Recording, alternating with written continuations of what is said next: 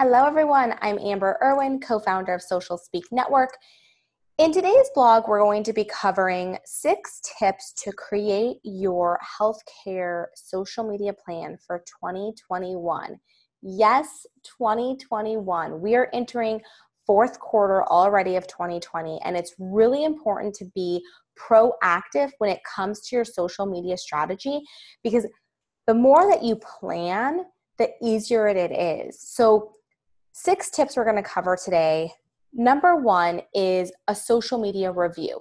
And you've heard of us uh, talking about this a little bit throughout the year. We always like to do a quarterly check in and just see what's working, what's not working.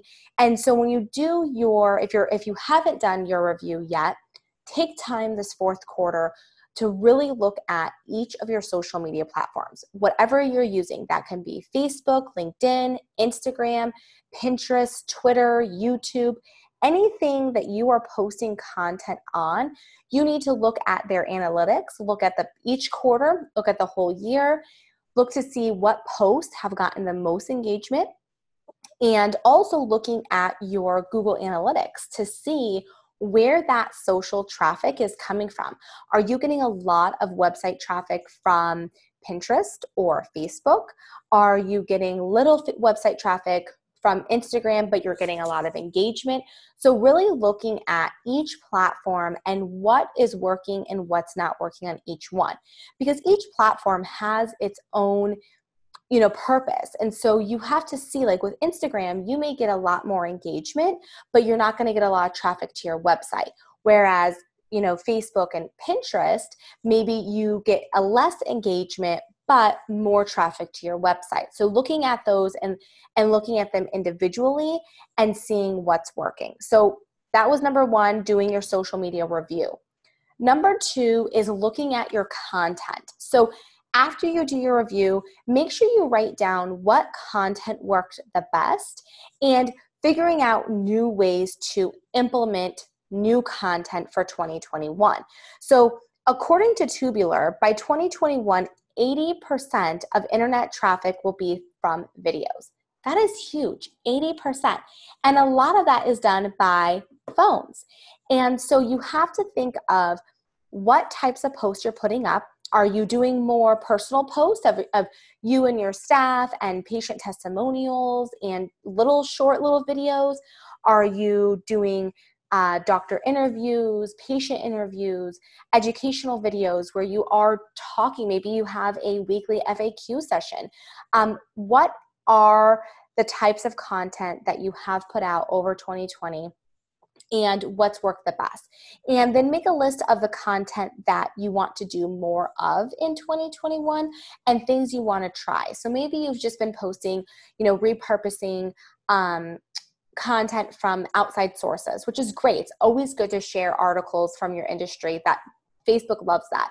But maybe you want to have original content. So maybe you think of, okay, maybe we should start blogging in 2021 and have that content go out to social media and drive that traffic back to the website. So, thinking of different types of content that you want to implement into your social media plan for 2021.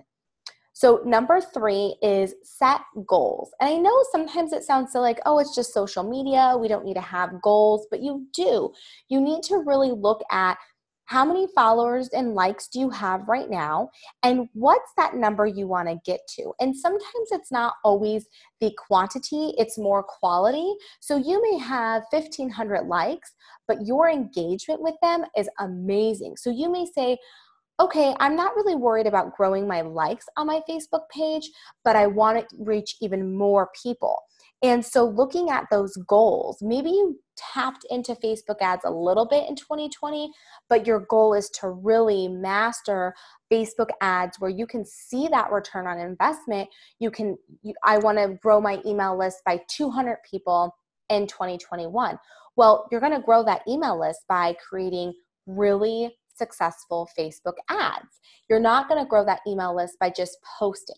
So, setting those goals and looking at how you can utilize Facebook ads, Instagram ads, and making sure, you know, looking at kind of if you're new to the Facebook ad world, okay, you maybe tapped into it or you boosted a post, but you really didn't get anything from it. Let's dive into that a little bit more. What post did you boost? Did you create a specific audience?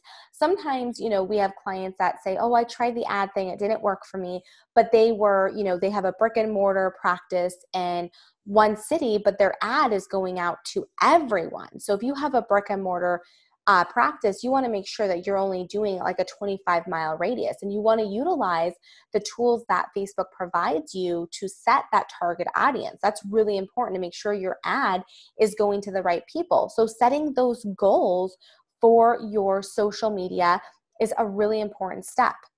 Number four is making sure you're reaching your target market. So, um, there's a couple ways you can do this. Obviously, a lot by trial and error of what platforms you're posting to and where that engagement is coming from. You can also do a survey if you do have, you know, you should have a patient database or an email list and you can ask them you know what social media platforms are they a part of? Even if you have like your sign in sheet at the front desk add a couple columns you know where are you mostly active on social media? And just have you know facebook instagram and linkedin or twitter and and then ask them. So they want to if you have a good relationship with your patients, they already know, like, and trust you, and they want to help you be successful because they're coming to you for a reason. And hopefully, they're so happy about the results that they have seen with you that they want to be able to share your post and, and tell their friends and family. So, if you are connecting to them on social media, that's a great way to create those posts to talk to that target audience. You could also go a step further if you already have a large client database that you can, when you're looking at those Facebook ads, you can upload a lookalike audience. So it will target people that have the same similarities as that list already, which is really cool. So making sure that, you know, if you're doing if you're putting all this time into Twitter and you're, you know, putting up three or four tweets a day and you're following all these people, but you're not getting any engagement, that may be a platform that you say, you know what, this isn't something that is going to work for us. We need to let Twitter go, or we're only going to post once per week and we're going to focus our time on these platforms. So, just knowing where your audience is at. If your audience is women and mothers, you need to be on Pinterest. You need to start creating those pins, especially if you are, you know, an OBGYN or a um, uh, endovascular center that focuses on uterine fibroid embolization.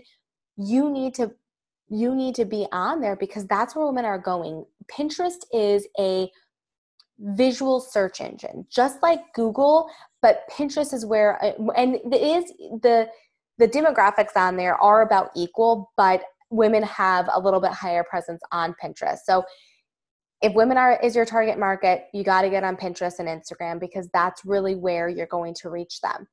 Uh, number five is look at your competitors. So you want to see what are they doing and and facebook um, i think it was last well maybe two years ago they came out with a page transparency. So if you go to a Facebook page, on the right hand side, it will say page transparency. And that allows you to see what ads they have running and how they've been doing.